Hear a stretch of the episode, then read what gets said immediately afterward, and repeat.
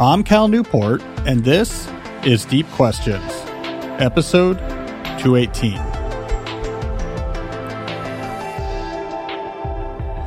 If you're new to the show, it's where I take questions and calls from my audience about the theory and practice of living a deeper life.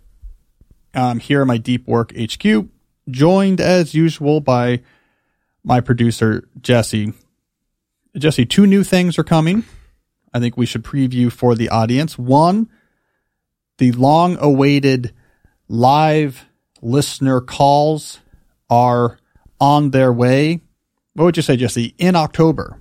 End of October, baby. By before October is done, there will be live calls in uh, Deep Questions episode. We'll have to get used to the tech. For now, we're thinking one live caller per show so we can go back and forth sharing case studies or doing live back and forth advice. We think that'll that'll bring some interesting energy and nuance to this discussion. So keep your ears open for that. Some point in this month that will happen. Even more imminent is uh, weekly update videos. This is something that I want to experiment with. I'm actually inspired in this effort by uh, our good author friend Brandon Sanderson. We talked about him last week. We talked about his underground supervillain layer he wrote to do some writing in, which I think is really cool. Uh, as everyone knows, he wrote Name of the Wind. this is an inside joke for those who've been following the show for a while. Uh, but he does a weekly update video for his, specifically his book reading audience where he updates here's what's happening with the writing of whatever books he's working on at the moment. Here's how it's going. Here's where I am. Here's what's happening in my life as a professional writer right now. He started doing this during the pandemic because pre pandemic, like a lot of fantasy authors, he was traveling a lot. He was going to a lot of conferences, going to a lot of speaking events to try to connect to fans one on one in person. And he realized, wait a second if I used digital tools like YouTube, I could connect to all of my readers every week without having to fly to Albuquerque on Tuesday and then be in Minneapolis on Thursday. So he began doing those update videos. It's not about views. These aren't going to be the videos on his channel that are going to have millions of views, but it's a way to stay connected with his readers about what's going on. So I thought I would try that. I'm a little bit private about my personal life. I don't really give a lot of glimpses into what's going on. So I figured this would be my chance to update you each week on here's what's happening with the book I'm writing and bring you into some of the efforts, adventures, and misadventures in my own life as a professional writer to try to find depth and escape shallowness. So, so keep an eye out for that on the YouTube channel. That's youtube.com slash Cal Newport Media. Uh, if we like it, we'll keep doing it. If we don't, we won't, but there should be a video up by the time you hear uh, this episode. All right, so speaking of this episode, let me go through what the plan is. We're going to start off with a deep dive. There's a topic I've been mulling recently, and I figured I should work it out in public. So we're going to deep dive into some issues involving work versus meaning. We're going to do the history of meaning and work. We'll do a little bit more talk about quiet quitting. Should be interesting. Then we've got our main question block. So segment two of the show is going to be a block of reader and listener questions and calls. We got some good stuff in here. I'm looking at the list now. There's something about adult coloring books, music and solitude.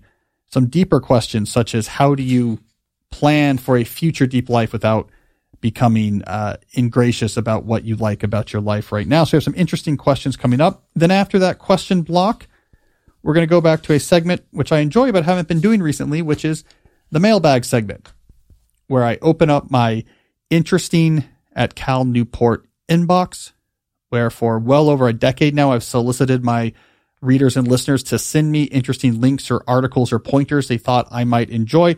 We're going to open up the interesting at calnewport.com mailbag and go over some of the cooler things that people have sent me from around the internet all about the quest to live deeper.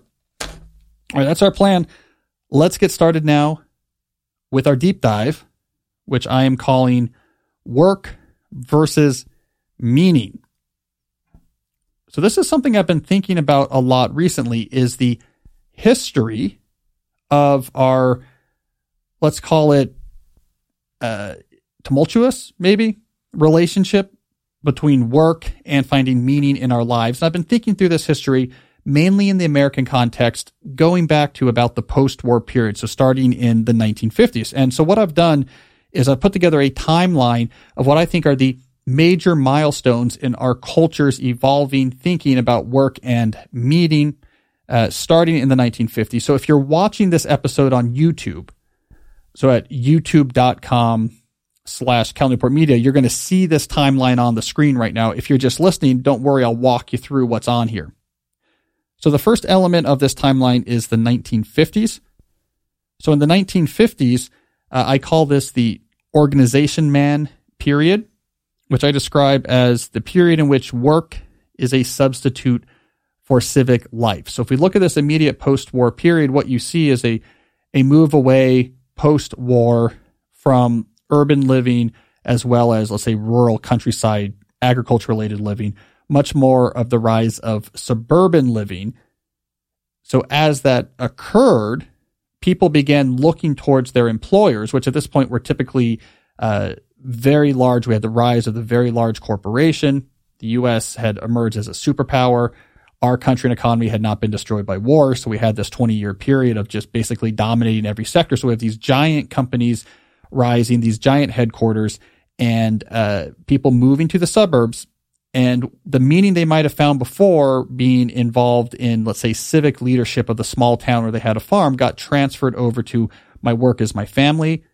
I'm very loyal to the company that I work for. I will be there for my entire career. So it's, it's a, I, I see this period as an expression of civic identity through work. So that's the way we were thinking about work then. Then we move to the 1960s and we get the first backlash so we did the 1950s. So now we get to the 1960s. We get the first backlash, which I call the counterculture backlash. So this is what we see in the, the beat movement followed by the hippie movement. And the way I describe this is uh, work is now conceived as an obstacle to meaning. So the younger generation, the children of the World War II, the children of the greatest generation, so what's known as the baby boom generation, sort of had enough of this idea of the man in the flannel suit or organization man concept of I go and work at IBM my whole life and this is where I get a big sense of my civic meaning. So we get in the 1960s a backlash in which work is seen as an obstacle to really figuring out meaningful lives. So we had a lot more individualistic utopian lifestyle experimentation happening. This is where we had radical changes, let's say in dress and attire, radical changes in living arrangements. We had communes, the back to nature movement, the voluntary simplicity movement. So everything we associate with that Woodstock generation, I'm conceiving now my sort of simplified trajectory here as a backlash to the 1950s organization man period. All right, so we're moving right along. Now we get to the 1990s. So this is when the the older millennials like me or Jesse are in elementary school and junior high and high school. So sort of a, a formidable period for uh, millennials. And here we get the rise of what I call passion culture. So I see this in some sense as the compromise that was created by our baby boomer parents. So our baby boomer parents had rejected the really straight laced organization man model of their parents.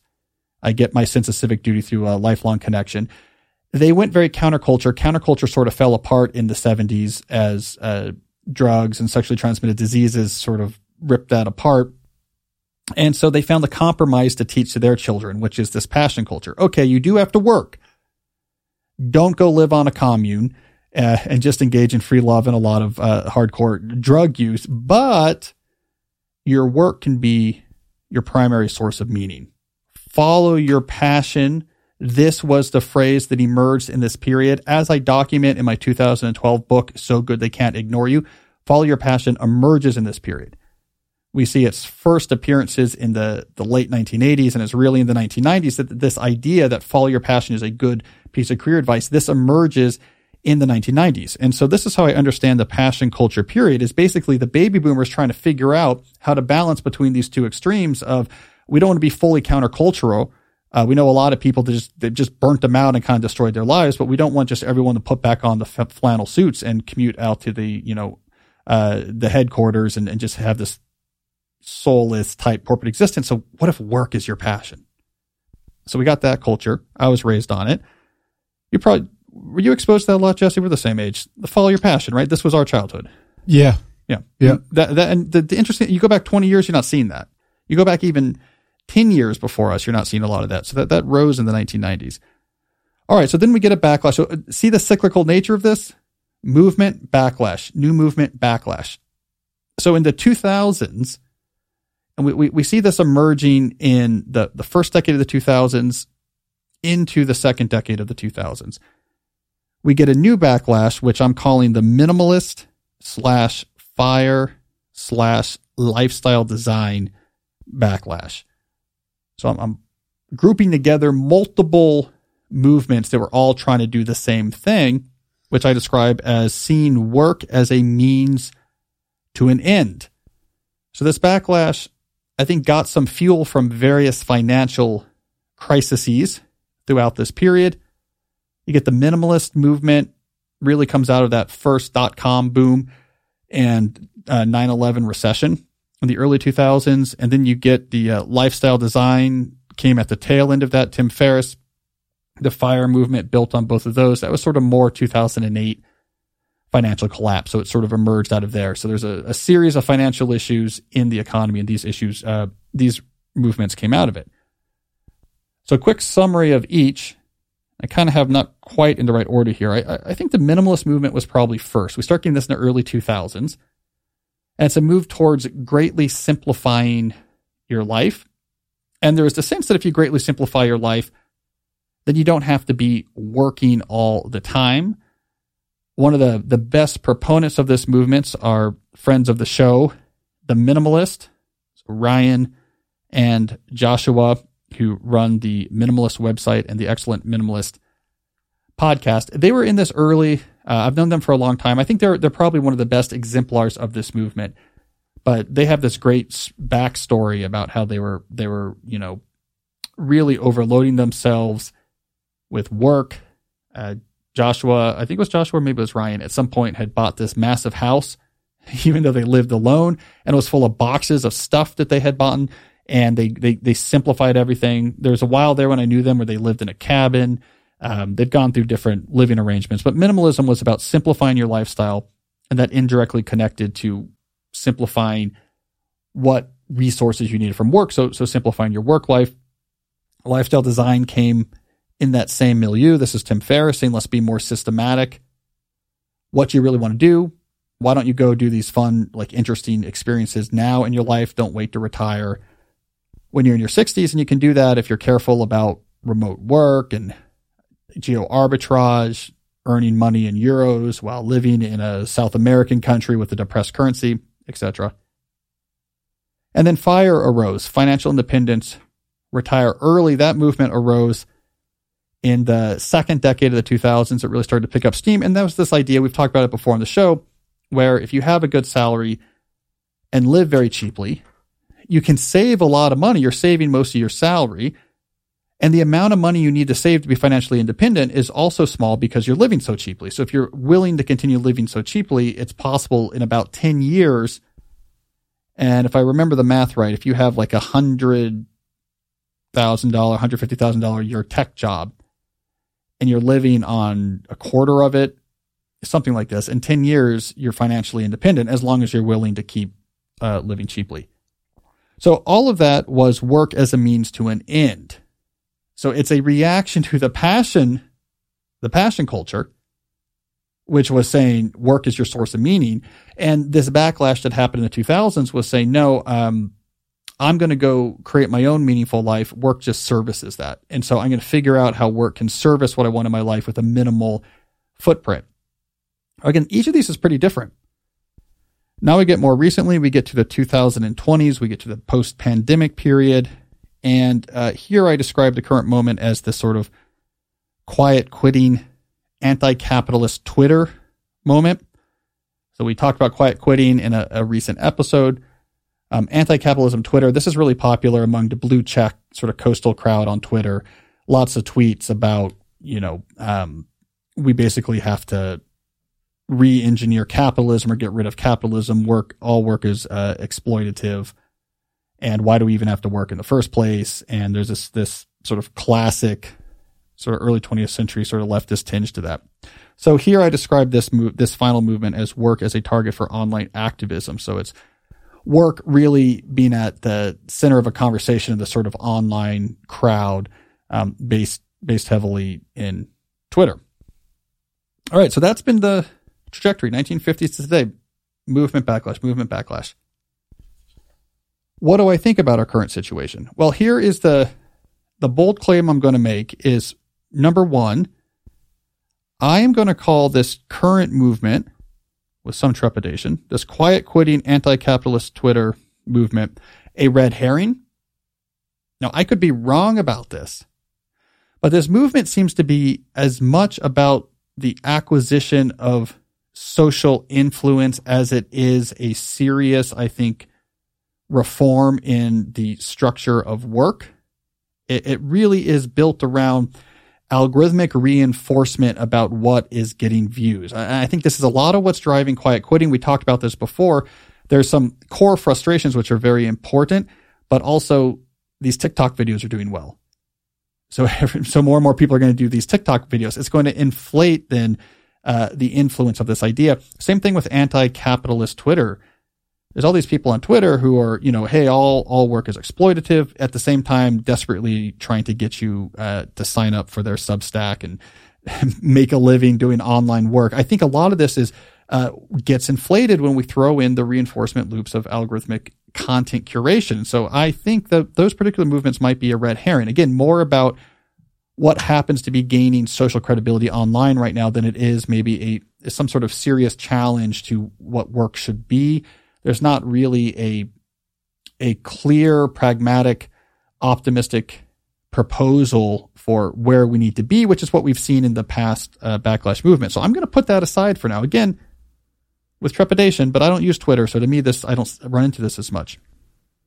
And I'm going to go back to the 2000s movement, the minimalist fire lifestyle design backlash movement, because what I think should happen and might happen next is instead of a brand new movement emerging, we're going to see a reform of what was broken about this work as a means to an end approach. Because I think this is probably going to be the dominant approach for career thinking for the next 10 or 20 years.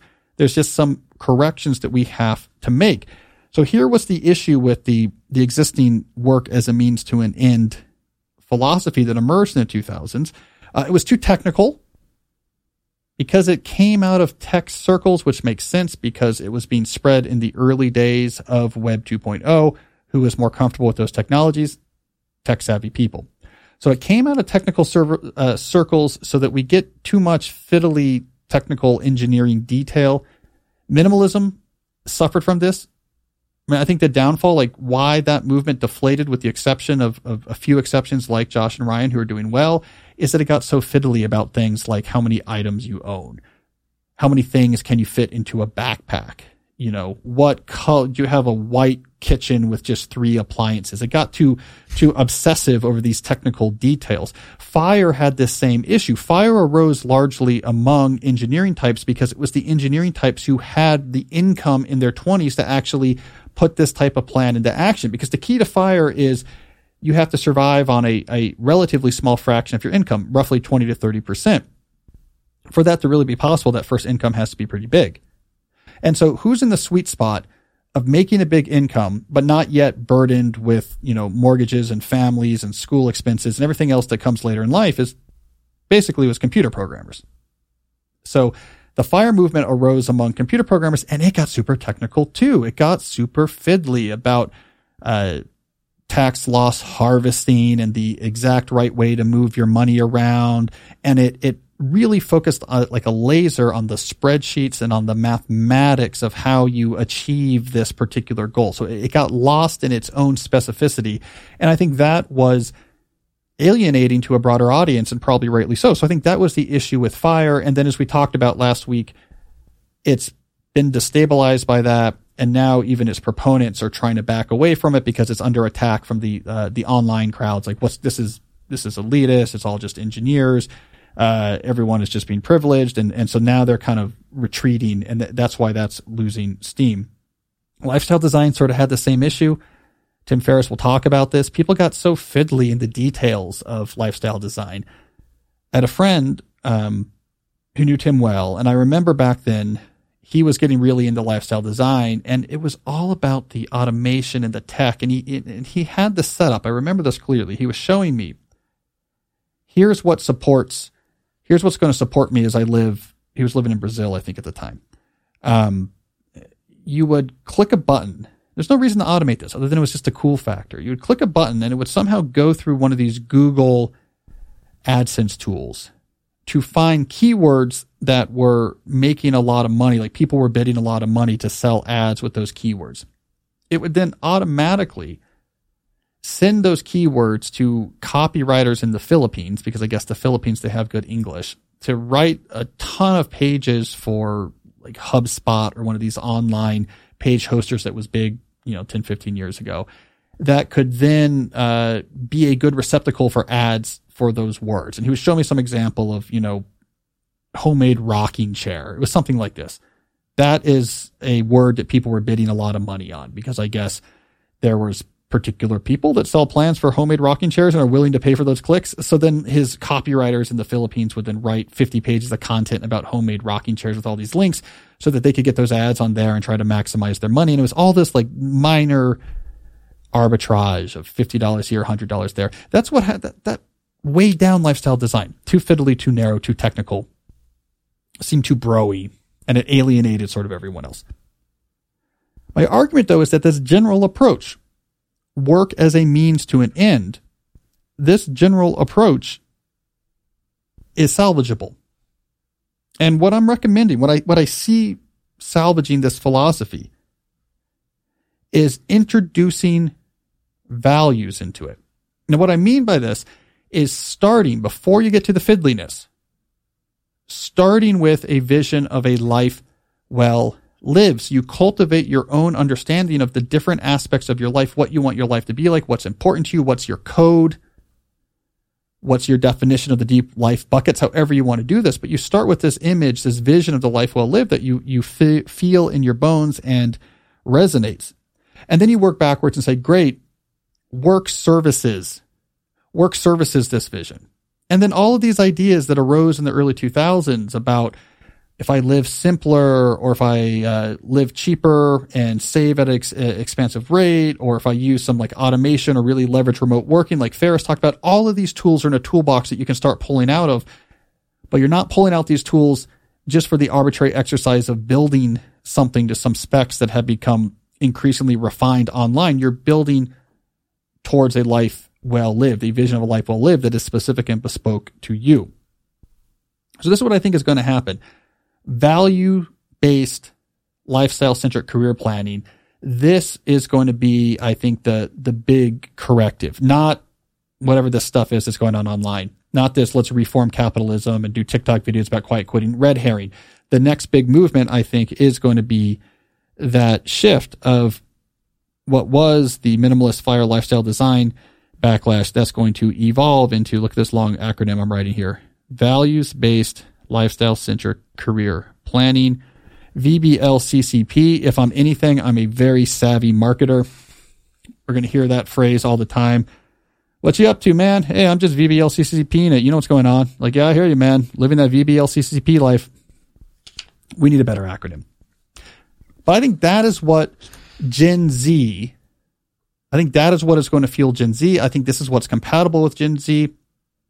I think this is going to be the next, I don't know how long it'll last. I think this is going to be the next big movement. It's also, of course, the philosophy that we're preaching all the time. So we'll get more into this. We have some questions in today's show that'll dive into some more technical details, but I just wanted to do this overview.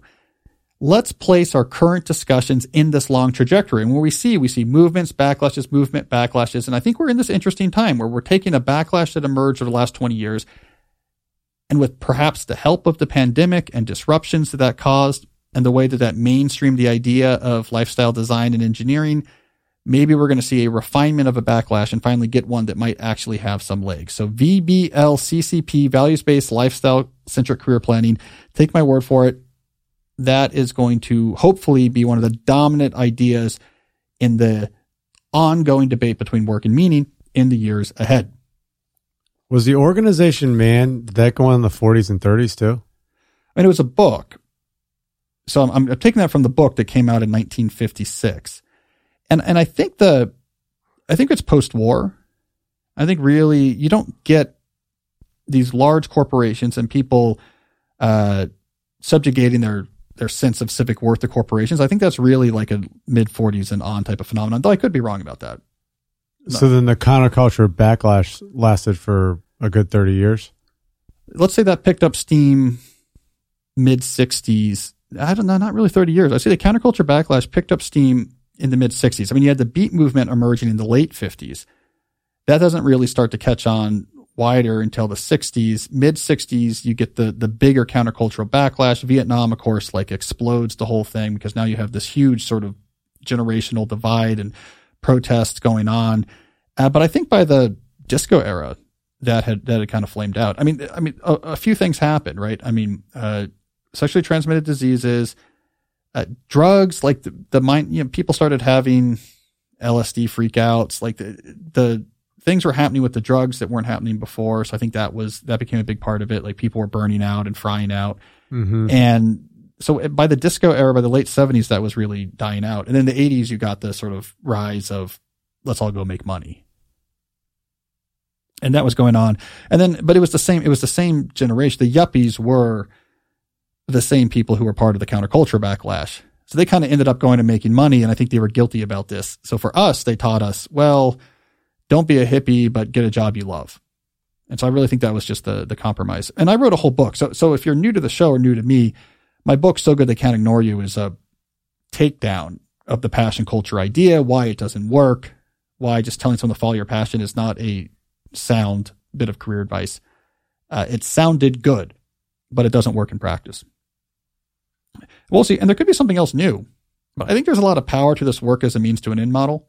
Mm-hmm. And I haven't really seen a, a, major alternative. A lot of the stuff I'm seeing that's gaining traction, people resonating with people, is really still in this framework. I think people are just refining it, trying to understand how do we get away from, you know, computer engineers doing spreadsheets about their Admiral shares in Vanguard and what their overhead fees are and get towards something that the rest of us might actually see as viable. Mm-hmm.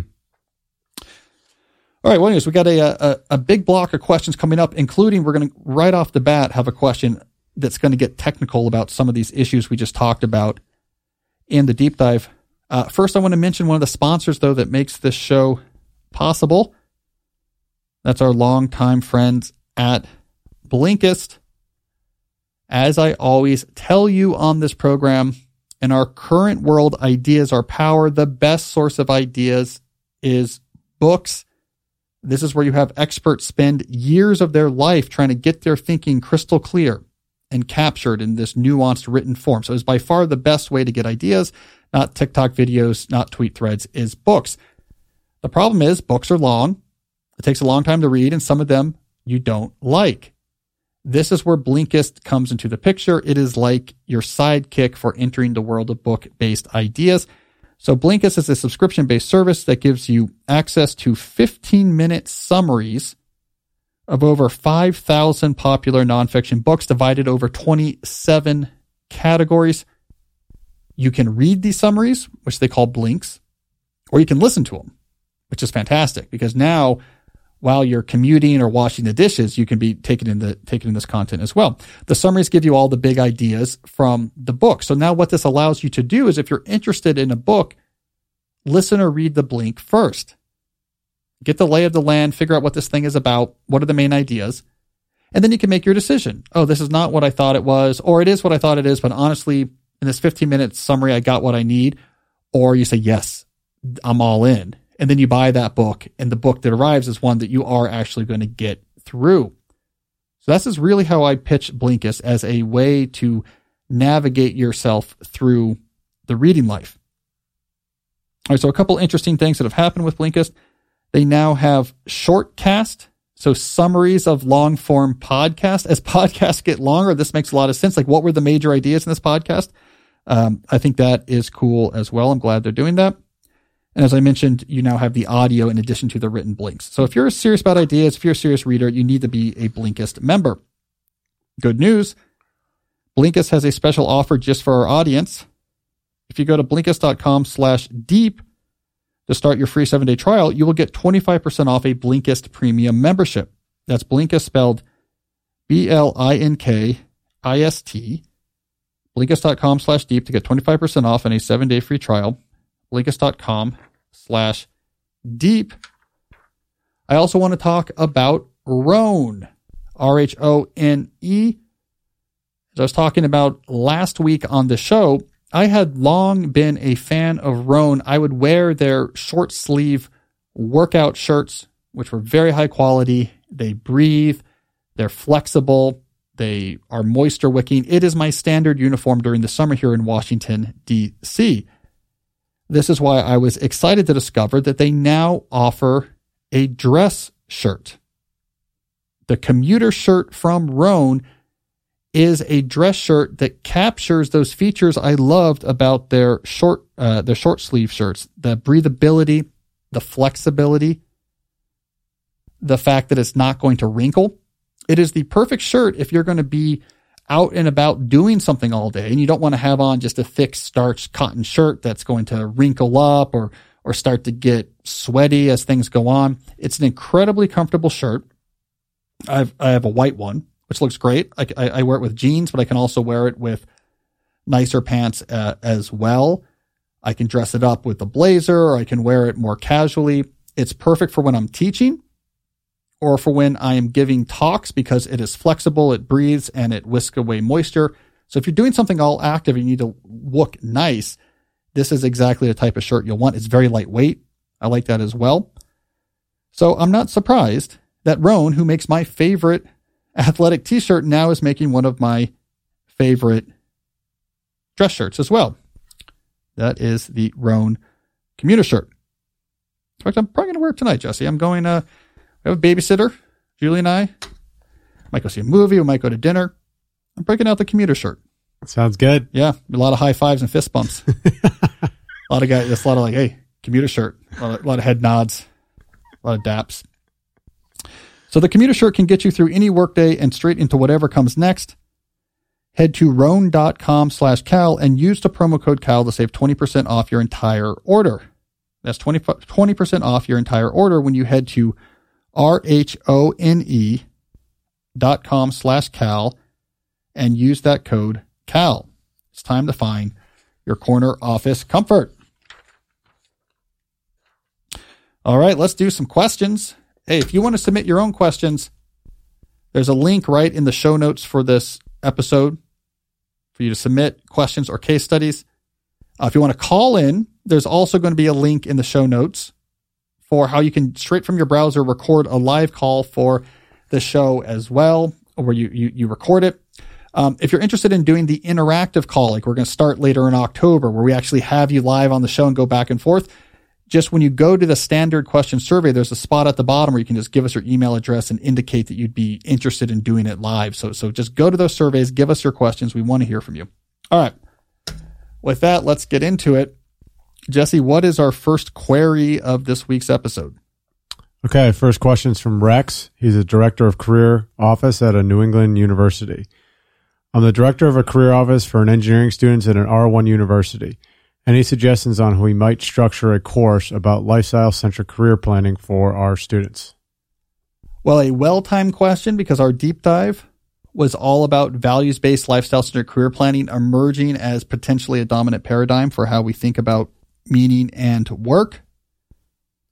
So, Rex, the short answer is uh, yes, I have good tips for designing a course on this. Jesse and I's consulting fee is $250,000. Uh, but we will be happy to spend, that gets you 45 minutes of our time.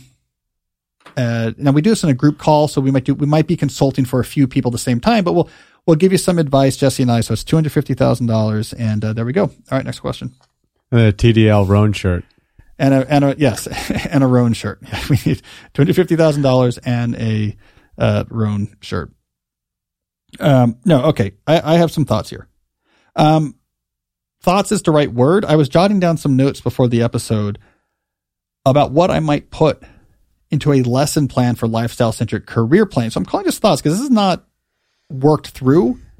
I just thought it would be fun to be concrete for the sake of being concrete. So let's just let's just experiment here. okay, so what might I do if I was teaching a bunch of college kids how to think about their career? Um, I would start by saying, let's form a, a vision. This is classic lifestyle strategic career planning. Let's form a vision of your life, maybe at the age of 25 and again at the age of 35. We want a fully featured vision about all aspects of your life, not just your job, but all aspects of your life five years from now and maybe 10 or 15 years from now. To help structure this vision, you might want to use something like the deep life buckets, where we have craft, community, contemplation, const, uh, constitution. Maybe sometimes, what am I missing here? Sometimes we do celebration. You know, we talk about this a lot on the show, but you might want to use something like that to structure, well, what are all the different aspects of my life that I want to be included in this vision? It's okay if this vision evolves. It's not set in stone, just what's resonating with you right now when you imagine what your life would be like. All right, now we need to get from this vision. Here's where we get to my new arbitrary lesson plan. We have to get from this vision to you choosing a job. Maybe you're a senior, you have to start job hunting. How do you choose a job? Maybe you're farther along in your career but want to make a change. How do you choose a jo- how do you choose a job? How do we get brass tacks from something so broad? Well, I'm going to give you three what should I call these? Three properties. Three properties of a job. Income, how much income it generates, location, so you're thinking about where you're where you're living, uh, and work type, which can include both the content, like the specifics of what you're doing, but also the parameters under which you're doing this work. So flexibility, number of hours you're actually working. So for each of these three properties, income, location, and work type, you want to answer what would I need for each of these three properties in my job to support this big vision I had? So I have this big vision. How much money am I going to need? Where do would I need to live? What type and how much work would I be doing? So you answered those three questions.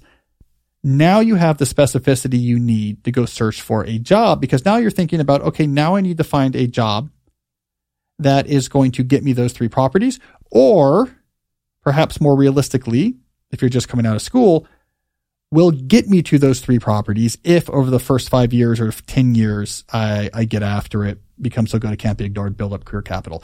The answer to those three questions I'm going to propose is the bridge from a broad vision to a specific choice of job. So let me give an example.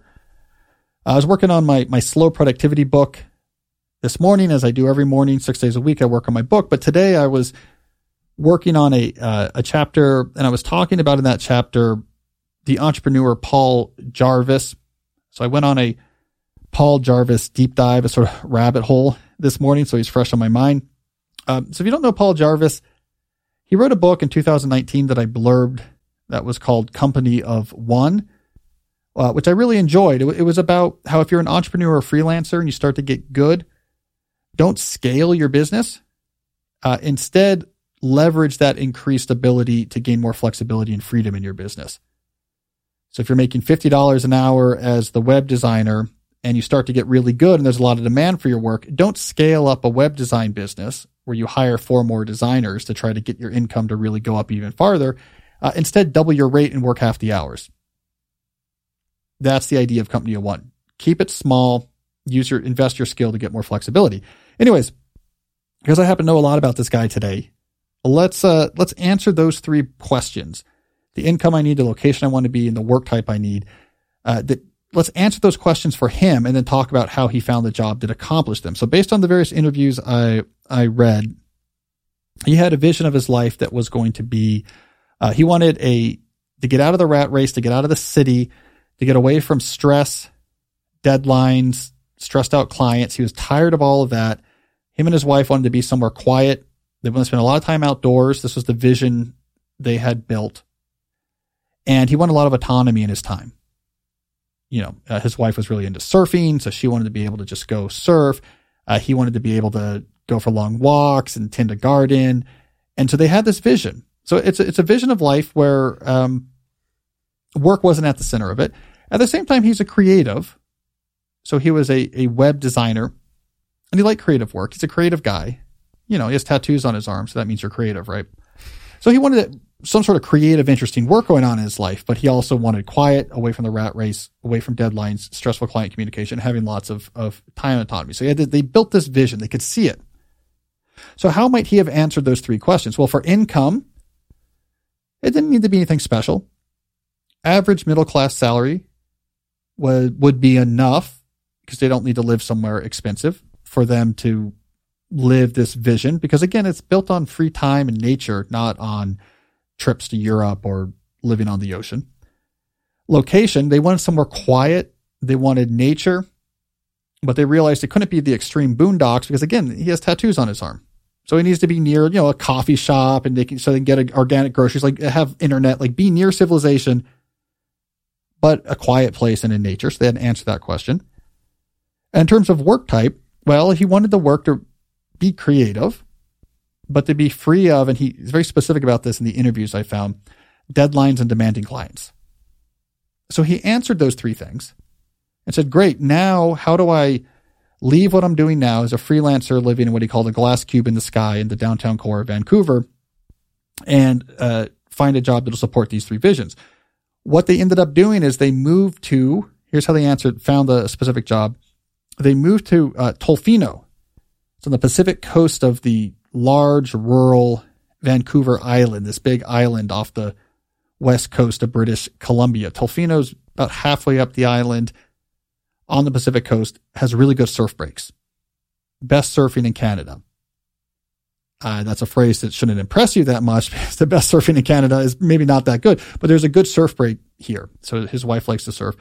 Um, but it's also so far off the beaten path, as he explained, you could buy some land without having to spend that much money. So they, they bought some land in the woods outside of this town. As you said, it's cheap enough that I could afford it without having a lot of money but close enough to civilization that I could still have organic groceries delivered once a week. So they sort of found that found that sweet spot. So uh, they moved there. He continued to do freelance web design for a while, but he just reduced his number of clients at first. All right, so that was step one. That's creative work. It still had deadlines, it still had client demands, but he could do it from Tofino. He could do it in the woods. His wife became a surf instructor at the surf school there. He built a greenhouse, began this long running war with the local raccoons who kept trying to destroy his garden. So he, he sort of had that going on. And so that was the first step. And then for the second step, once they were established, they're living cheaply. They didn't need to make that much money. Uh, he eventually switched from web design contracts to he began doing online, some online courses for very niche audiences, very niche online courses, uh, did some podcast, and then also more recently has done various like again very bespoke software products that is relevant to like a small group of people and that he could just put together and sell that freedom from deadlines that freedom from having to answer the clients. And it just he just needs to make enough money to keep this lifestyle going and so there they go that vision led to those three answers, those three properties, which led to this particular choice of career, which is let me free, continue the freelance, but with a reduced client roster en route to doing online creative projects that uh, I can support myself and not have to deal with clients. And so during those first few years of, of doing more client work in Tofino, he built up a mailing list. He wrote this book. So he had sort of enough of an audience that he could then sell a course. But the, the point is, it's a very specific thing he ended up doing. And you don't get to that decision by saying, what's my passion? By saying, what do I want to do with my degree? You get there by starting with a vision, making it more concrete with answers to those three questions, income, location, and work type. And then saying, given what I know how to do, my opportunities, my skills, whatever's on the table right now, what do I have available to get towards those three answers? So I'll use that as a case study. There is my lesson plan. Rex, you can send uh, the check for $250,000 in our Rhone shirts right to the HQ. So a course could just be like a lot of analysis of case studies, and they could develop one for themselves. Yeah, like the court he was doing, like he did a course on. I'm talking about for the students. And the oh, for the students, yeah. yeah, yeah. You could do this, right? I mean, you could just walk through a bunch and then do the vision, develop your own. Yeah, I mean, I, you could have uh, like a vault of like here's 20 examples, so you can prime the pump, and then yeah, you do the vision, answer those questions, start working through particular jobs, yeah, you could see this thing. You could structure this course. They should do this. You know, the two things I'm so surprised about they don't do at colleges is one is don't just give every student who comes in like a copy of how to become a straight A student. So first of all, your job is to be a student. I'm just going to guess you're terrible at studying. It's not that hard to become good at studying. Like you should think about how to become good at studying. We just give everyone that book. And then the second thing is giving people some sort of framework for thinking through what I want to do with my life. And so then people, I don't know, people don't know. I mean, this was my, to get too uh, reflective here. I remember being really surprised about this at, at Dartmouth when I went to Dartmouth. And I had come to Dartmouth sort of haphazardly, just out of public school in New Jersey, like the, the schools in the mountains. I don't know. That sounds cool. You know, I didn't know a lot about Ivy League schools and, and whatever. And so I just sort of assumed all of these people I know at Dartmouth are going to like go off and become professors and writers and journalists and start cool companies and just like do really interesting stuff because like these are all really interesting people. Get in these schools. I just remember being so surprised by how many of my friends, I really think it was 50%. I really, I don't have the exact numbers, but I really think 50% plus of my friends at Dartmouth went to Harvard Law School. Yeah. And what I didn't realize before. was they came from their parents had professional jobs.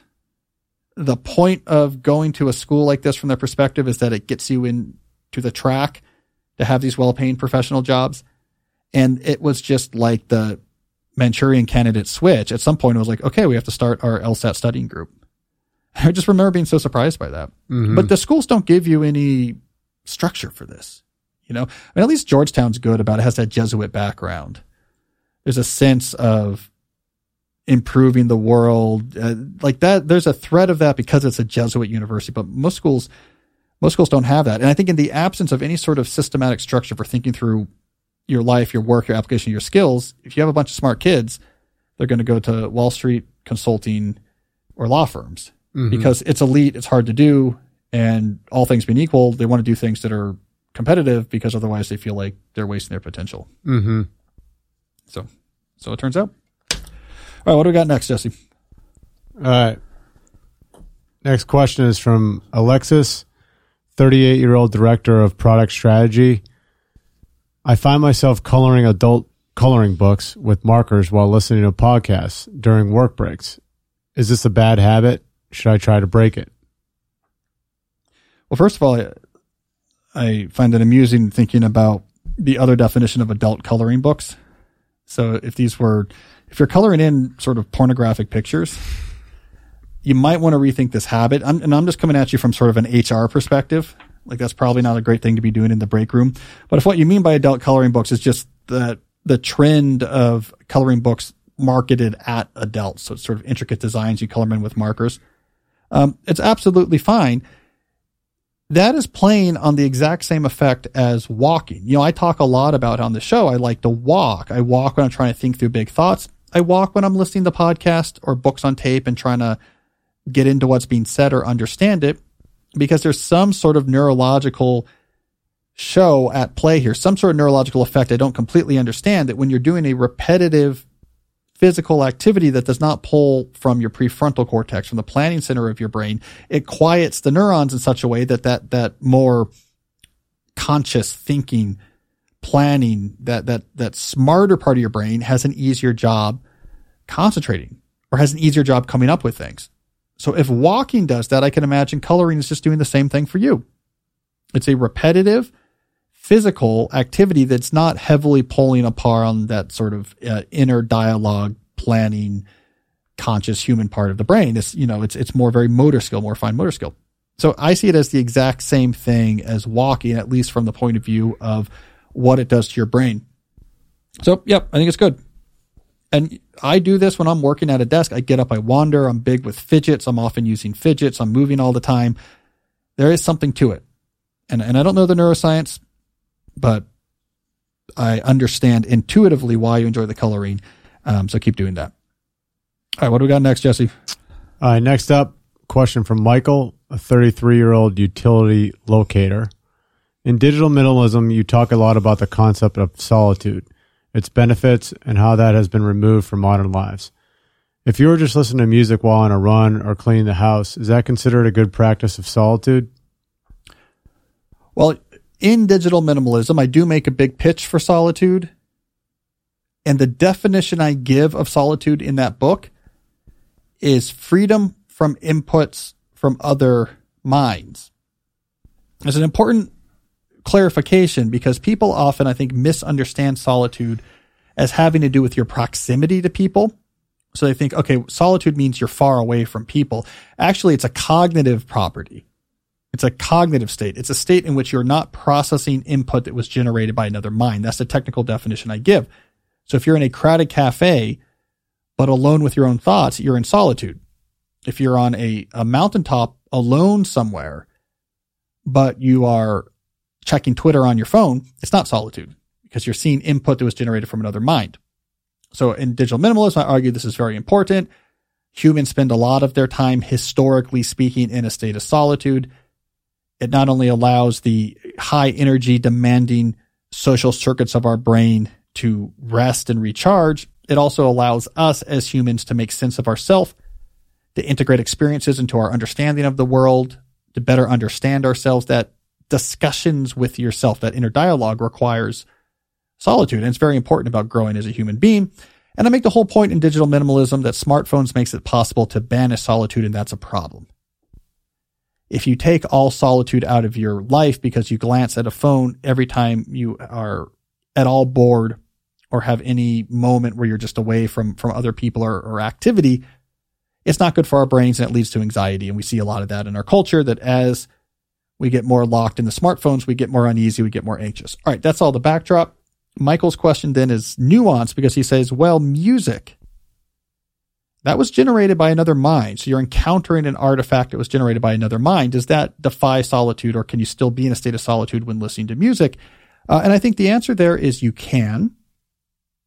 So when I say input from another mind, this is a linguistic definition of input. So processing linguistically input from another mind. So you're reading something or hearing someone talking or seeing someone talking.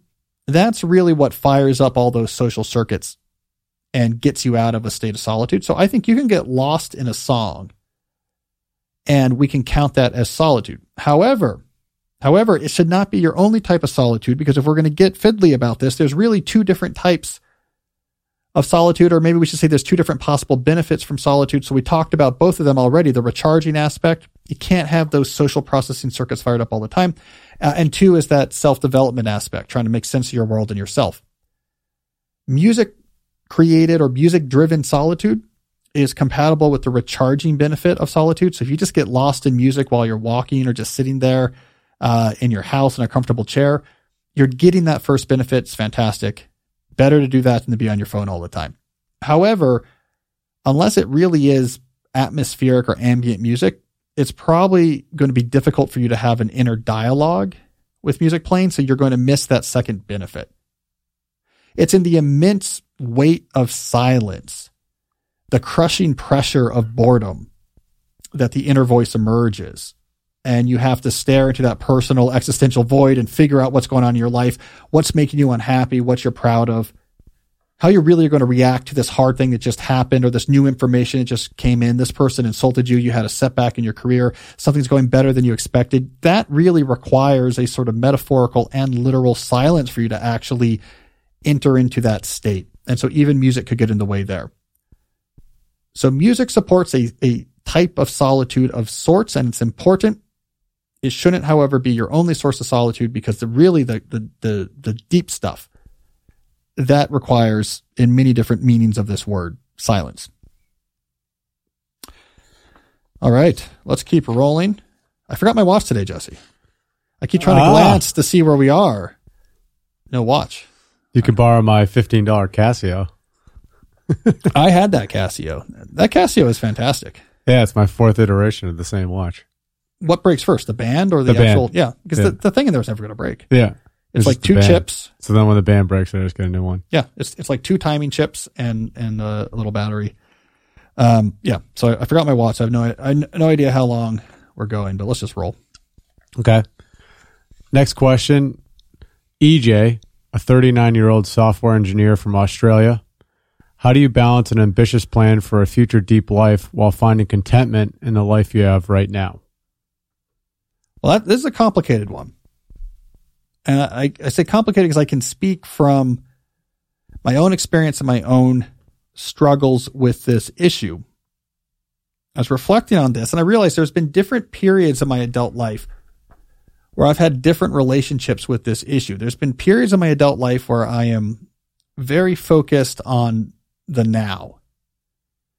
What's going on in my life right now, finding gratitude in it, finding enjoyment in it. And those are actually pretty meaningful uh, periods of my life. I do look back at those with nostalgia. And then there's other periods of my life where I'm very future focused. Things are happening and it's harder for me to get to the now which has its own uh, issues with it. So let me be more specific. Thinking back on my life, uh, my postdoc years at MIT, my postdoc years at MIT, I remember as a time where I was very focused uh, on my life in the moment. So Julie and I lived in, on, on, Beacon Hill during my postdoc years.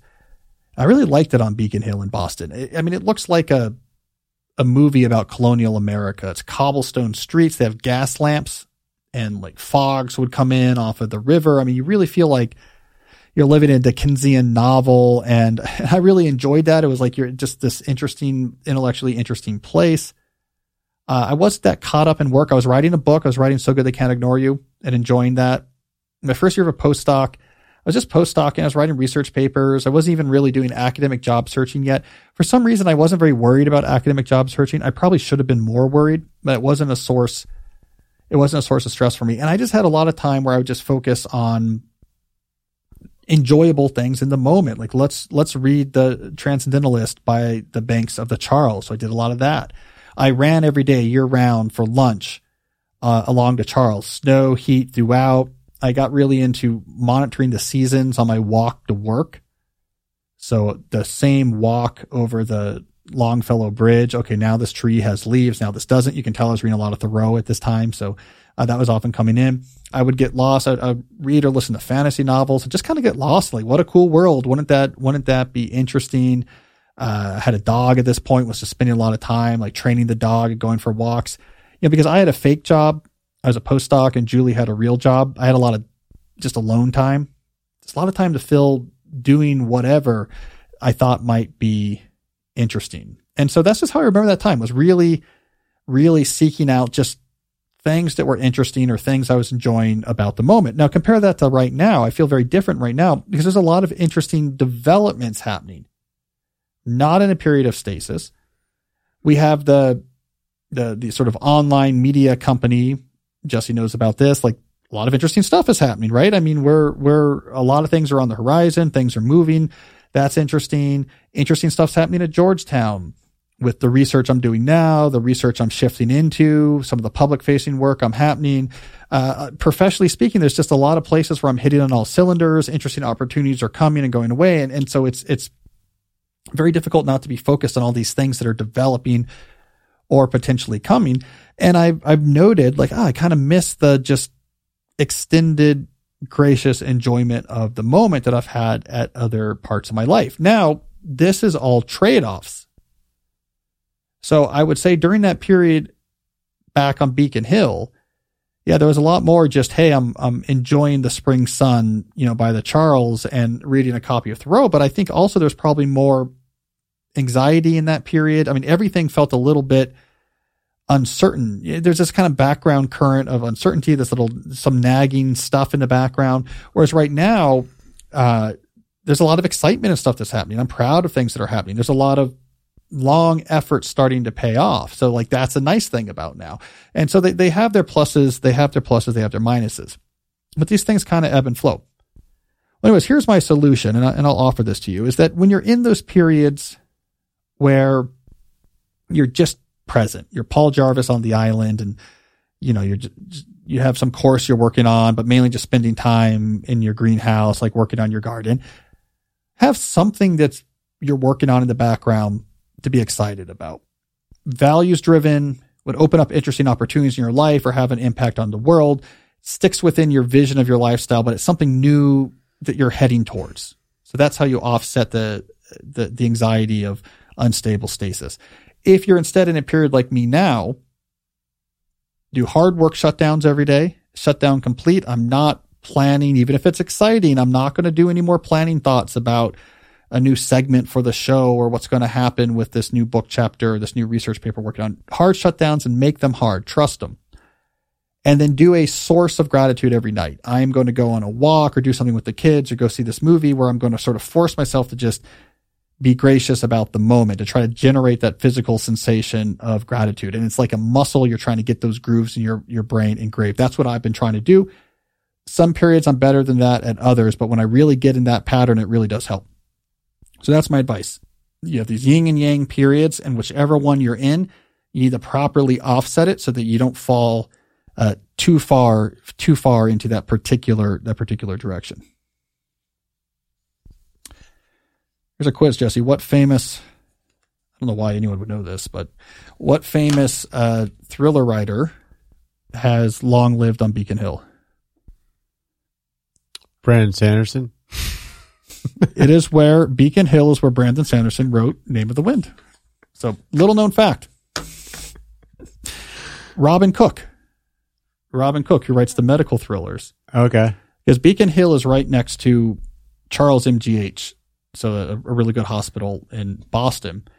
And he was a ophthalmology, I think, resident or fellow so he was living on Beacon Hill. So there's doctor, which is another cool thing about Beacon Hill. I mean, the houses are really narrow. They're kind of small, but they're awesome. Uh, and there's doctors from the hospital who live there. And when you get the big snowstorms in Boston, they cross country ski to the hospital. So you would see them, not, like tons of them, but there's at least one or two doctors we knew that would cross country ski down to the, mm-hmm. to the mm-hmm. hospital. Anyways, he was living there and then he hit it big with his, uh, whatever his first thriller was. And so he's just been there ever since. So he quit medicine because he was killing it on the books. But I went to see him speak when I lived there because of the Beacon Hill Civic Association.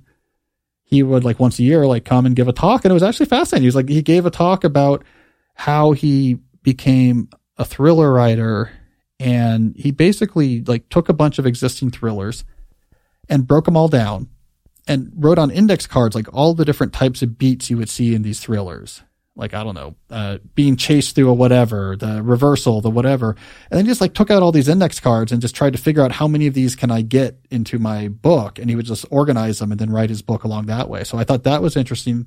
And the other thing we learned from him is he was involved in he was in the Navy and was involved in submarines. It was like a ship's doctor on submarines, and also was involved in scuba early scuba experimentation with decompression chambers and everything. And so there was periods of times where he was on submarines and when he was in decompression chambers for a week after doing deep dives, and he brought his typewriter with him. So ultimate deep worker right there is he, he said I had nothing to do but, but yeah. write basically when I was in the decompression chamber. Don't need the internet with a typewriter. Yeah. It's kind of like the shining. I'd be I'm worried about it. Anyways, interesting guy. He wears like weird pants. so that's what you need to know. He wears pants with patterns on them. All right, let's uh let's do a call. Okay. We got a call from Ronald and he's in he's torn whether he should take over his father's business.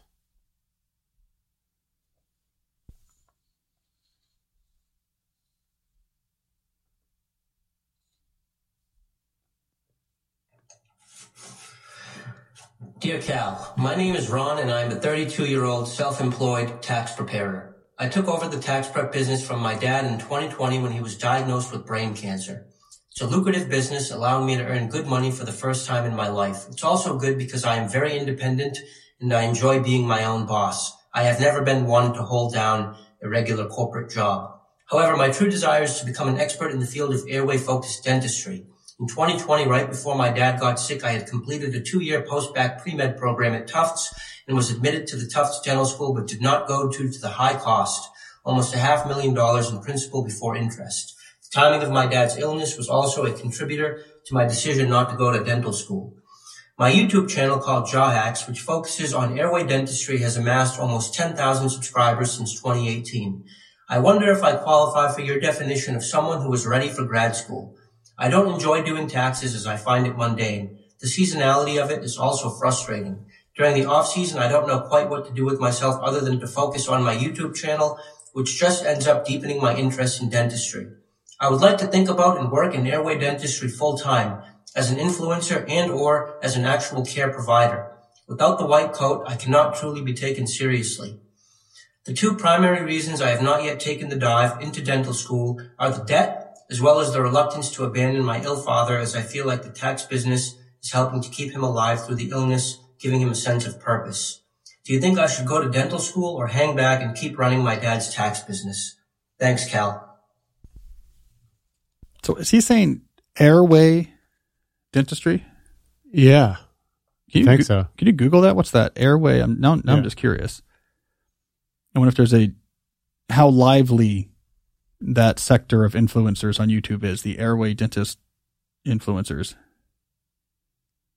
It's a new and growing field that focuses on the structure of the mouth and how it impacts your breathing. Oh. Oh, interesting. So it's maybe they're doing this might be like dental surgery or something like this. If you if you train in this, you're you're training on like reconstructing I don't know, Yeah. mouths or something.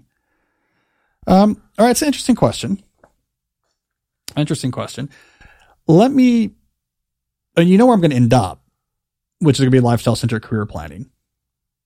But I, I, I will say uh, a couple things one, tax businesses are intriguing in what they can enable if you know what you're trying to enable. So you talked about I hate the or you dislike the seasonality. What are you what are you supposed to do in your downtime? Uh, a lot of people leverage tax businesses act- actually as the foundation of pretty radical lifestyle visions because exactly of that downtime.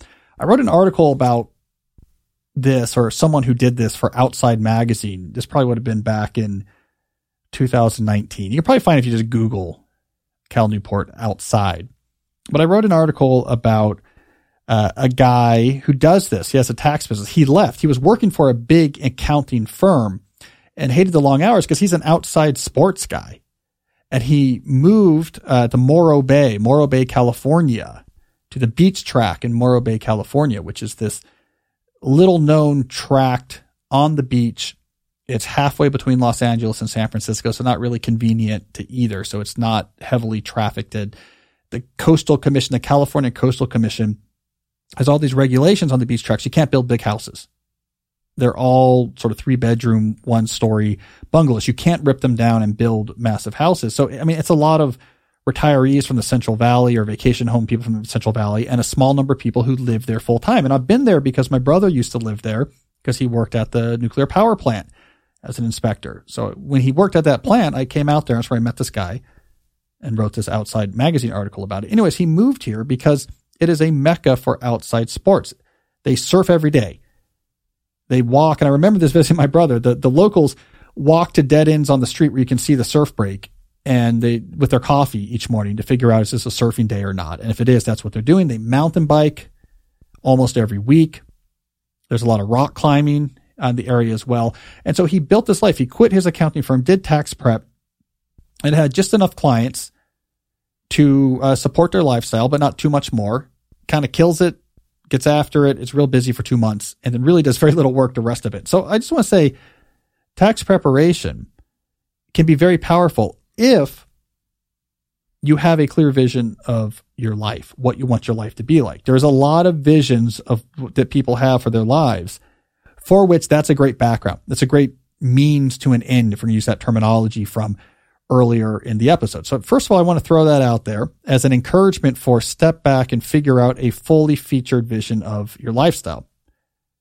Now it's possible what you come up with is going to be a lifestyle in which being a dental surgeon is a much better sense. Maybe you want to be, let's say, like in a city and, and like fast I'm working on complicated surgeries and respected in my field and you know have a nice house and and like you might you may have a vision that's quite different that really this sort of seasonal tax preparation is not going to get there in which case yeah then maybe dental school I mean I'm, I'm nervous about 500,000 but if you can walk through those numbers super clearly here's the debt Here's how long it will take it pay back. I can look to specific examples of other people coming out of this program. Here's how long they took it. They expected this type of income. Here's how long it took them to pay it back. If you have all those numbers concrete, carved in the stone, it's not going to change. You're not guessing.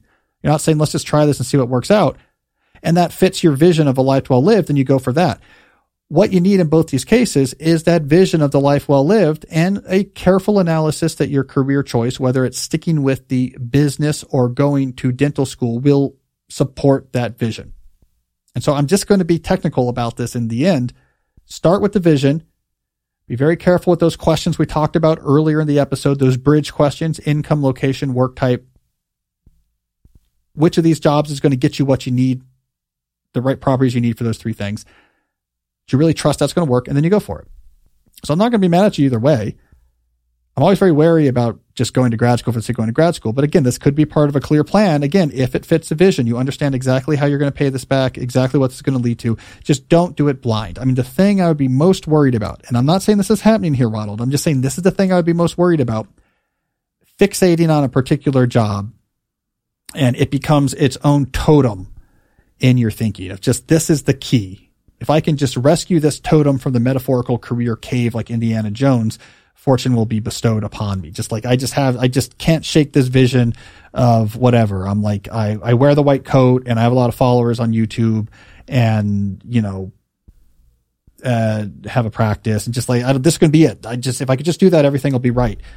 You got to take the next step. Why would that make everything right? What is the lifestyle this supports? What is all the other pieces to this? You got to take that next step. Do not let a particular career possibility become in itself an obsession Work is a means to the end of a life well lived. That was the key point from the beginning of the show. This is a key case study, I think, of putting that idea in the practice.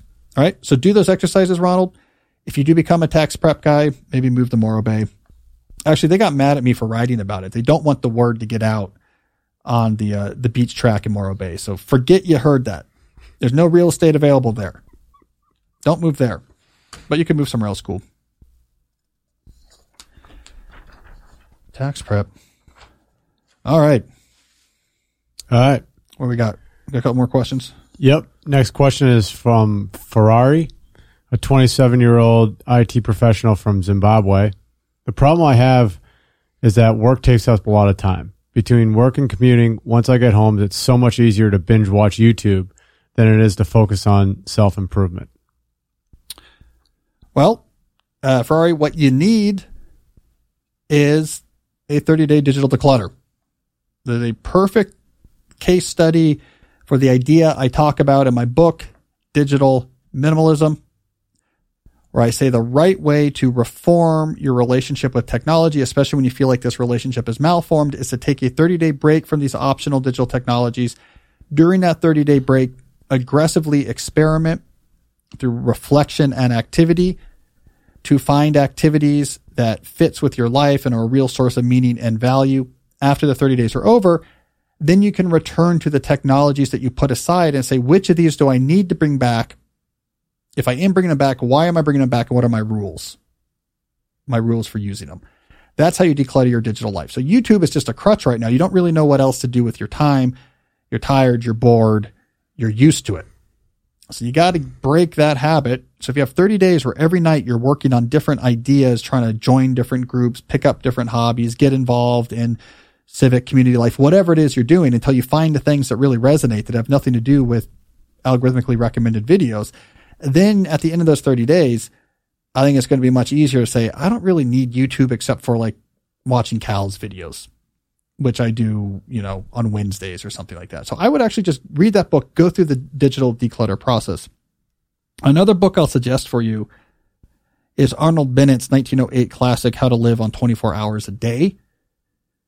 Bennett was responding to the rise of basically middle class office work, which didn't exist nearly as much in the 19th century. As we get to the 20th century, there was this whole class of commuter workers in London who get on trains in the morning and would come into London from the newly formed suburbs and they would work in buildings, not with their hands, but with their minds. And then they would take the trains back at the end of the day.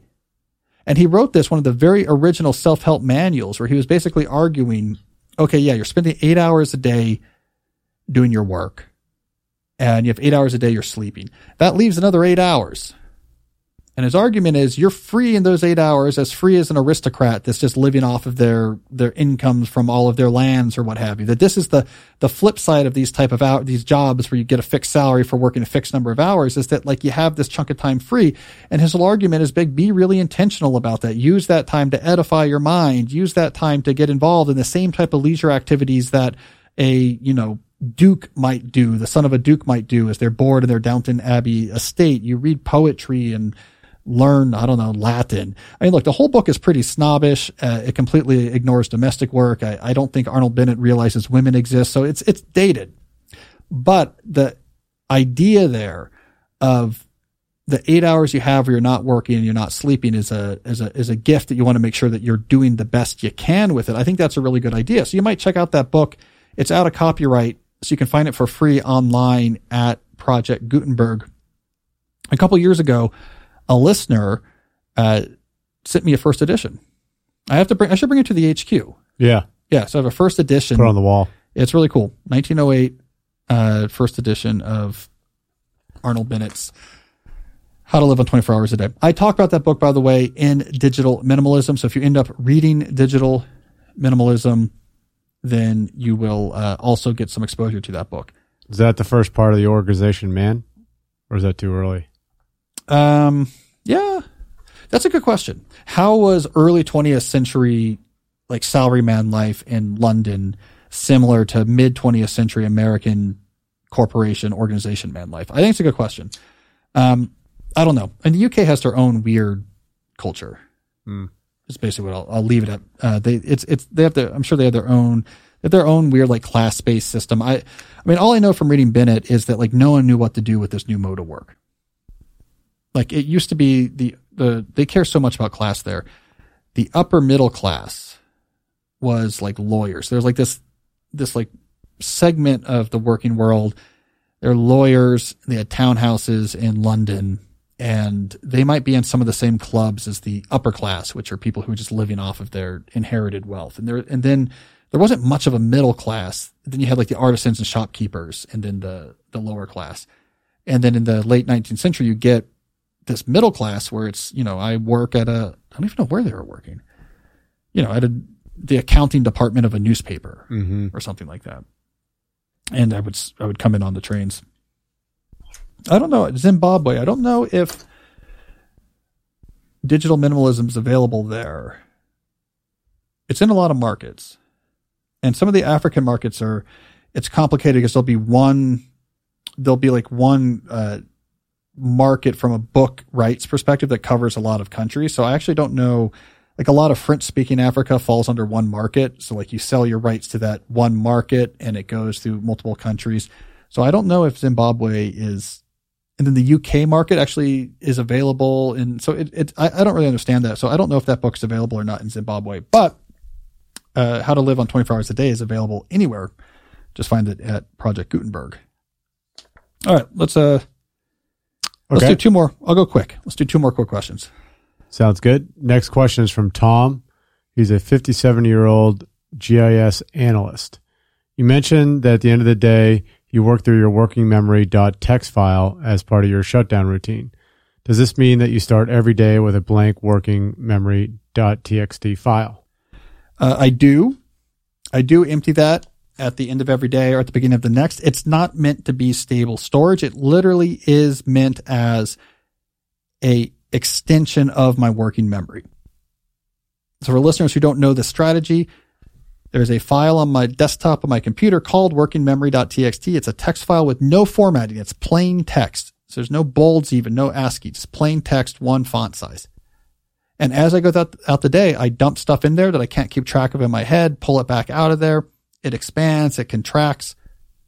So this morning, for example, uh, I was working through, okay, here's a bunch of things uh, I need to get done today. So I was, I was just capturing things as I was going through my daily planning, as I was looking through my weekly plan and my calendar and my task list, capturing things on there because I couldn't keep track of all those in my head.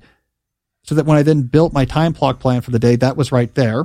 But then once I built my time block plan for the day, I could erase that. It was just temporary. When I was working on the script for today's show, I'm often taking the questions I'm interested in. I'm just dumping them in my working memory.txt. And then I pull out of there the ones I want into my script. I mean, one of the things I like about plain text files is that you can pull things from the internet, from SurveyMonkey, from websites, and it strips it of all of the formatting when you paste it in there. It's plain text. And then when you paste it into, let's say we, Justin and I use Google Docs for our scripts, it just pops in and like whatever basic font is right there. So it, it expanded for those things. And then I, I pulled it back in.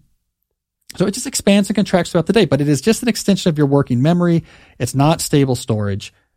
And no, so there should be nothing on there when you're, when you're done with your day. All do, right. you, do you find yourself populating it when you're writing in your writing blocks?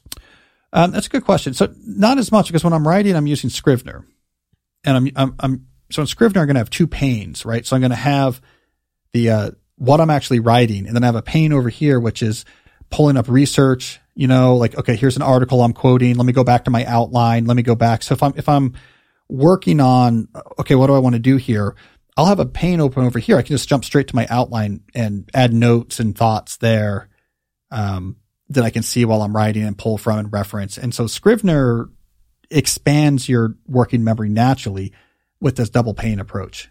So you can just endlessly create new documents, put whatever you want in them, organize them in folders over on the over on the sidebar, and just pull up whatever you need and edit at whatever you need on one side of your screen while you write on the other. So if you think of something off topic while you're writing, you put it in there and then you yeah. bring it over to the working memory. Well, oh yeah, you're, you're talking about like if I think about something unrelated to what I'm writing. Yeah, yeah, yeah. Throw it in working memory. Okay, because yeah. you always use the same computer or use multiple computers. I'm usually on, usually on my main laptop. If you, ever use multiple, do you have two working memory dot files? Yeah, I think like our most of my computers have one, so I we could check. I think the the studio computer probably has a working memory from when I was using it for things. Um, every computer I use will have a working memory. So the day that you use multiple computers, you erase both of them. Yeah, got it. Yeah, when I'm done with a computer, I'm like, okay, because again, it's not storage. It's yeah. not a task list. It's not a journal. It's not a note taking system. It's, I need this here because I'm working on this. Yeah. Mm-hmm. But definitely when I'm writing, if things come up, I'll often jot them in there, uh, because I can type faster than I can write. So I'll often capture things in there and then transfer them. Sometimes I'll go from there into my planner or right into a task list, etc. Right, let's do one more. All right. Last question is from Lily. Do you keep a personal journal or do any kind of written reflection, morning pages, free writing separate from your values document? Um, so I don't do any daily structured daily writing. So I don't do daily pages. I, I don't keep a diary or a regular journal. Maybe I should.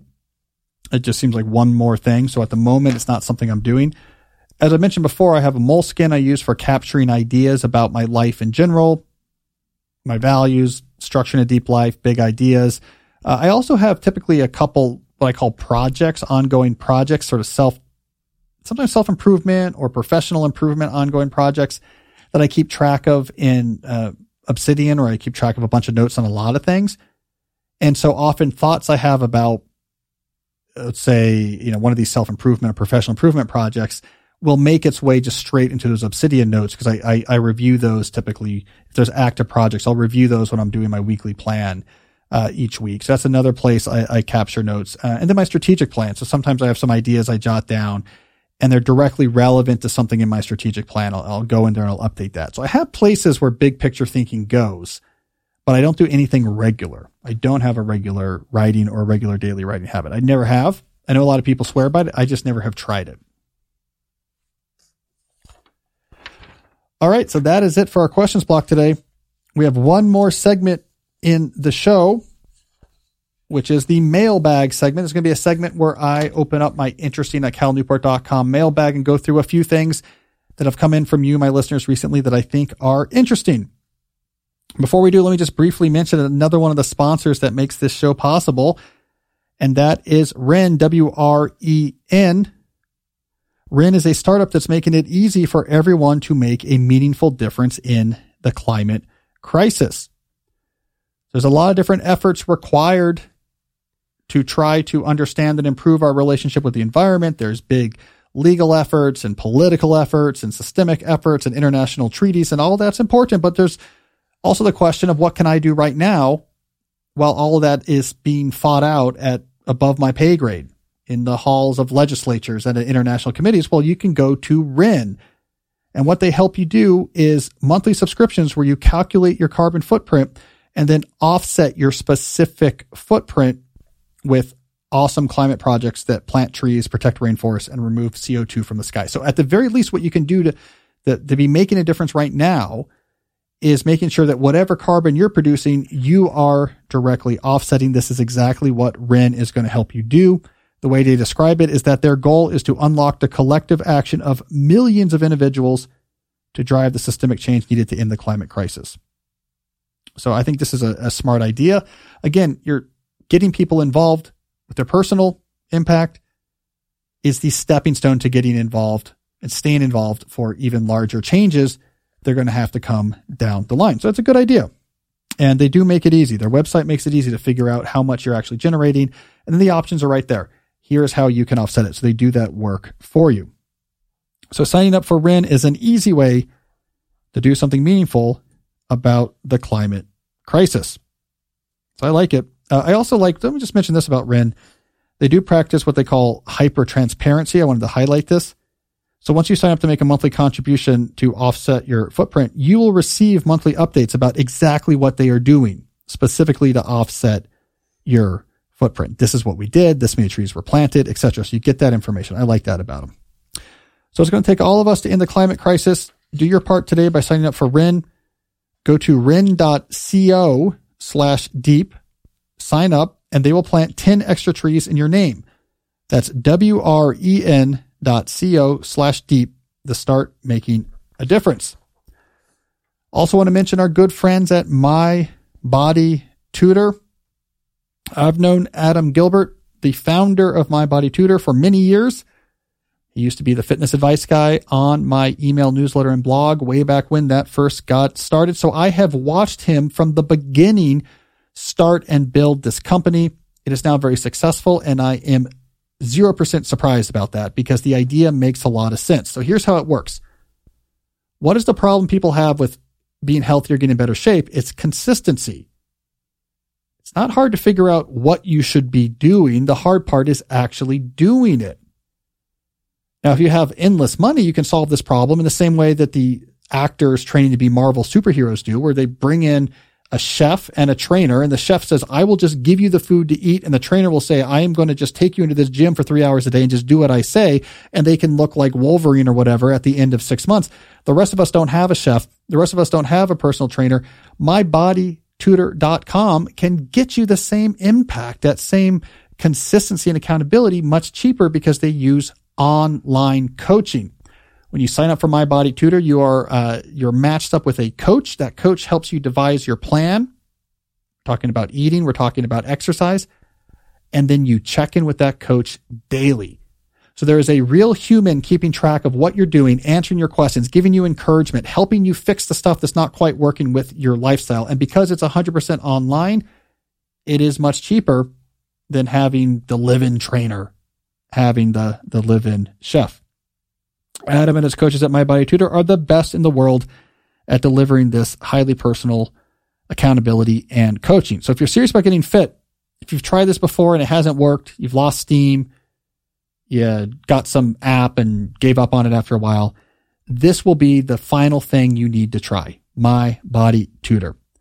So here's the good news. Adam is giving Deep Questions listeners $50 off their first month. All you have to do is mention my podcast, mention Deep Questions and Cal Newport when you join, and they will give you $50 off at mybodytutor.com.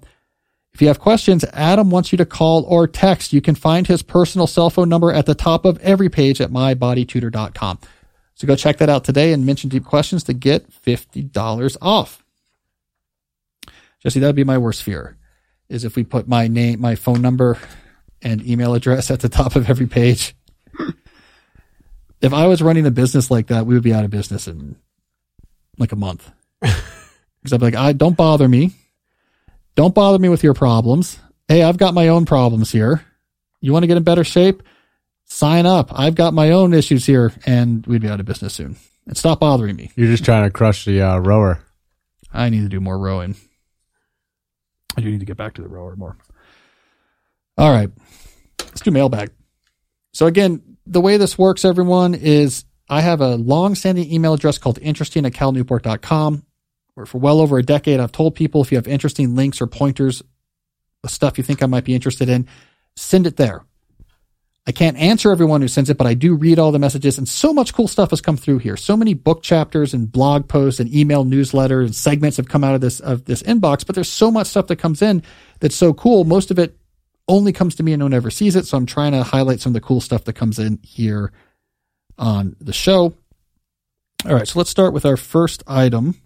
Switch over to a web browser. This I thought was cool. All right. The first item from the interesting mailbag is sent to me from someone in response to last week's deep dive on Brandon Sanderson's underground super villain lair. Uh, hat tip to reader Sarah, who said, okay, if you want to see a cool writing setup, you need to look at the, the fantasy novelist Holly Black's secret office and house. All right. So Holly Black, she focuses on, uh, youth fantasy novel. So she has written some adult novels. The one you've probably heard of is Spiderwick Chronicles. Like that was made into a movie. Those are pretty popular sort of middle grades or young adult fantasy novels, but she's also written the novels of Elfhame, The Coldest Girl in Coldtown, Book of Night. Uh, little known fact, Jesse, Holly Black wrote The Name of the Wind. so I don't know if you knew that about her. In Beacon Hill? In Beacon Hill, wearing weird pants. She wrote The Name of the Wind. Married to Brandon Sanderson. They wrote it together. um, but anyways, so she writes fantasy. And this article that a reader sent to my, my interesting address is about how she figured out at some point I should surround myself with the aesthetic in which I do my creative work. And so she revamped her house to be more fantastic. So if you're, if you're watching on YouTube at, at youtube.com slash Cal Newport Media, if you're watching the uh, episode, what are we, Jesse? 218? Yep. The 218 video. You'll actually see this on the screen right now.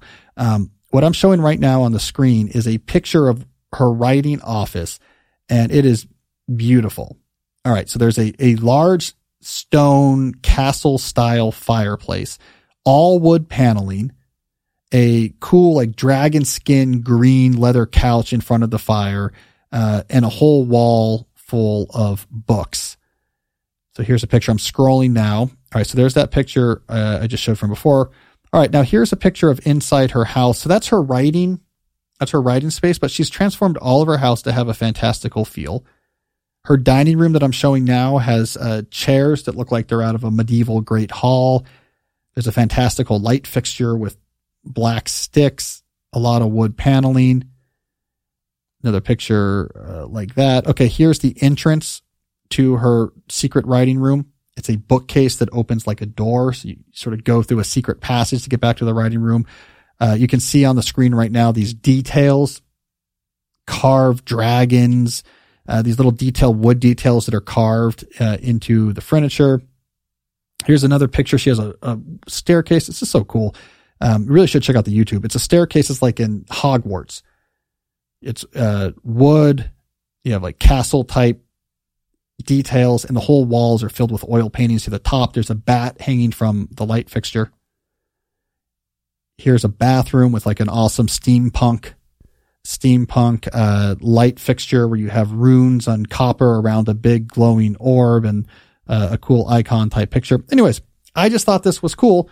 Well done, Holly Black saying, if I am going to write fantasy and steampunk. Why not have a fantastical steampunk house with a secret writing layer that I get through through a secret door? I just really applaud these type of efforts. I, I know there was some feedback on the Sanderson piece where people were saying, well, feels like a waste of money or I think you got to understand their whole livelihood is based off of creative construction that comes out of nowhere.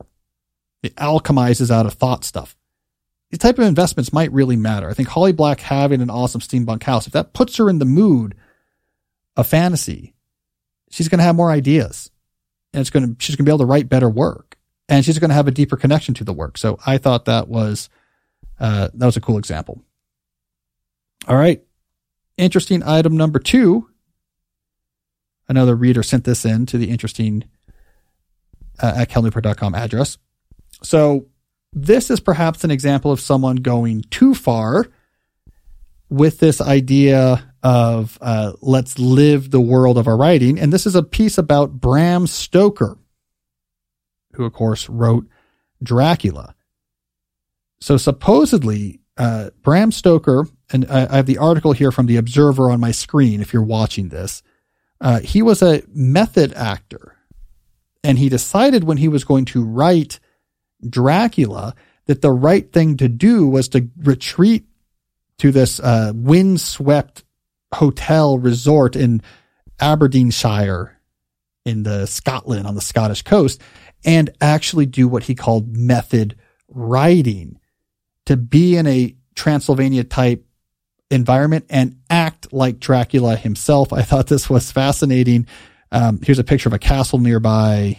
I just want to show you. There's a picture here of um, Cruden Bay, which is like where he was when he was writing Dracula. Supposedly, according to this article, he would perch on a rock for hours pretending to be a bat and that it really upset the other guests at the hotel. So maybe you can go a little bit too far. but I just I just love that idea of method writing, of him like pretending to be Dracula while he was writing the book. So can go too far, but a cool thing. I'm glad someone sent that in. All right, third item from the interesting mailbag. This is a, a message sent from Alice with an idea. I have it on the screen here. I'll read it. So Alice said, I was working on my values plan today and thought of another C bucket, one that works for me anyway, contribution. This is the bucket for giving to others, but also making a positive impact and leaving a legacy. Could be related to craft, but to me, it's a distinct uh, it is distinct on facing out. Getting good at guitar is craft. Playing for others ensuring that craft could be contribution. Cheers. Cool idea, Alice. So when we talk about the deep life on this show, we break up the elements of your life into various what we call buckets. We like to be alliterative and use C. So we had craft, community, constitution, contemplation, sometimes celebration. And Alice is saying, let's add contribution.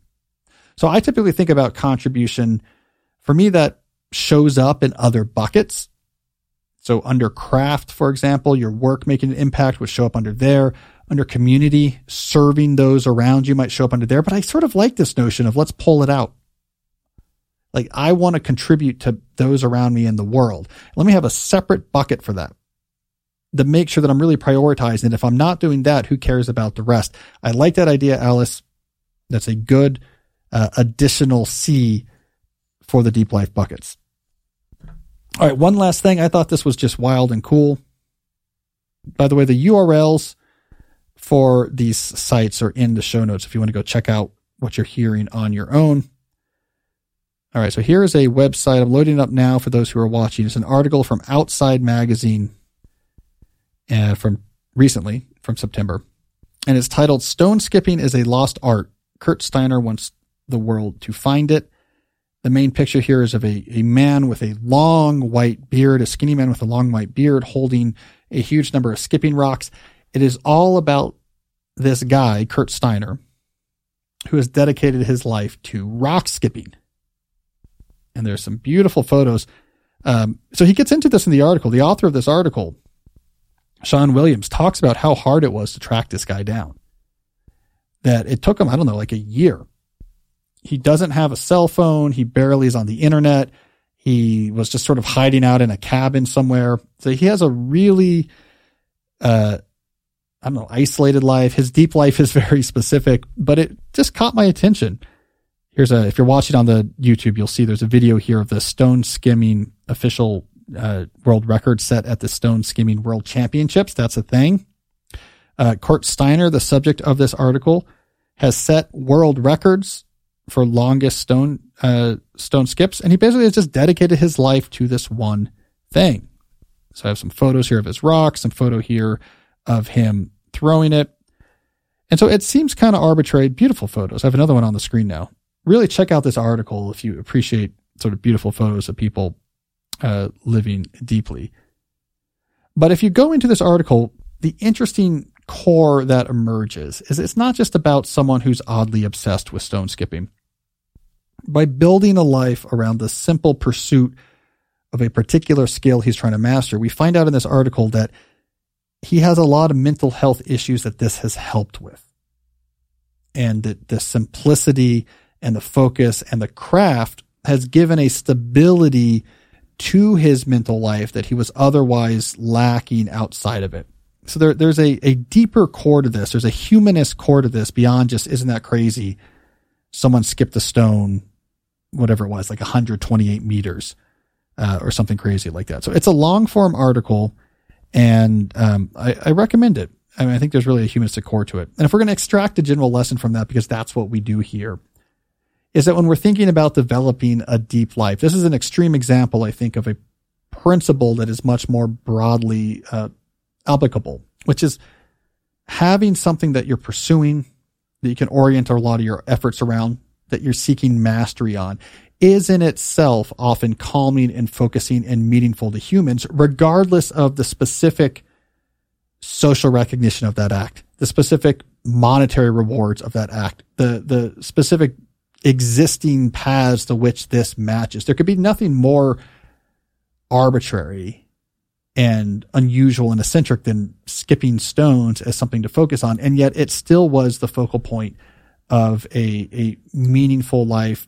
It was still the focal point of someone escaping the fog of mental health issues and finding some peace. So I think there is a general point there. You don't have to retreat into rural Pennsylvania and become a professional stone skipper, but don't sleep on the importance of having an organizing target for your energies. And I think this article, which is beautifully written and beautifully photographed, so well done, Sean Williams, is a great case study of that.